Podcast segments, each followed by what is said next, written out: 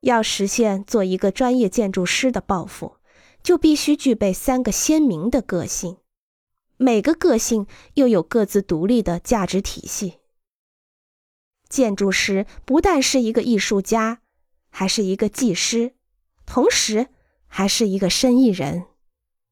这三类的价值观总是冲突的，但又必须以某种方式实现和谐，这真的不容易。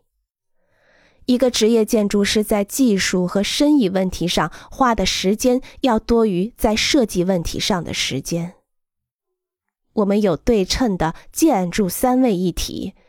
即便利、稳固和快乐。与此对应的是生意、技术和艺术。难道这不令人惊奇吗？